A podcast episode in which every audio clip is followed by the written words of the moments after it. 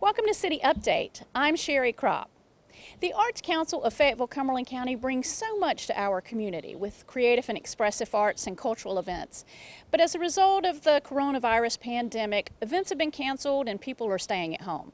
But that hasn't stopped the Arts Council from coming up with creative ways to stay connected to our community. My guest today is Matoya Scott. She's with the Arts Council and she's going to tell us about some exciting things that they're doing. Hey Sherry, thank you so much for having me. Currently, the Arts Council is doing Hay Street Live, a virtual jam session. This occurs every first and third Thursday on our Facebook at 7 p.m. On Hay Street Live, you can view a live concert performed by multiple artists that are straight out of Fayetteville. And Matoya, I understand you have a variety of genres. You have country, 80s. Yes. So um, in the past, we've had R&B artists, we've had country artists, King Page Johnson. We've had an 80s cover band, 80s Unplugged, that Nation band doing beach music, the Guy Unger band. Just a lot of our favorite bands in the community that have unfortunately had to cancel their shows. But now we're bringing it straight to your living room on Hay Street Live.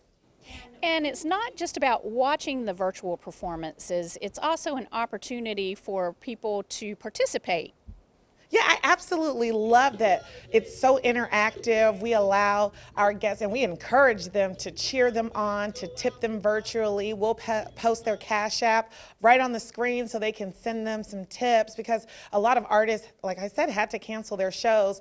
And this is a way to support the arts in our community straight from home, safe social distancing, and have fun. Streamcast the show on your living room TV for the whole family to enjoy. So if people want to find out more about the virtual performances, Matoya, where can they get that information? They can find more information about the individual artists and Hay Street Live on wearethearts.com.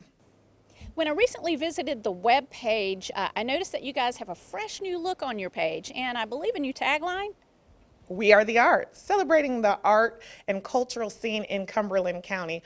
Generally, every year we do a party celebrating our members of the Arts Council, inviting them into the gallery for a reception and showing them what we did last year and what to expect this year.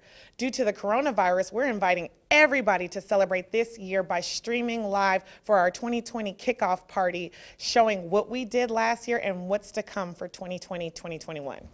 And what date does the kickoff for the We Are the Arts take place?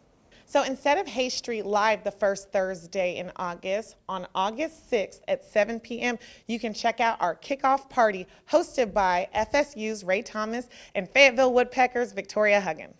Thanks, Matoya, for all that great information. Thank you, Sherry.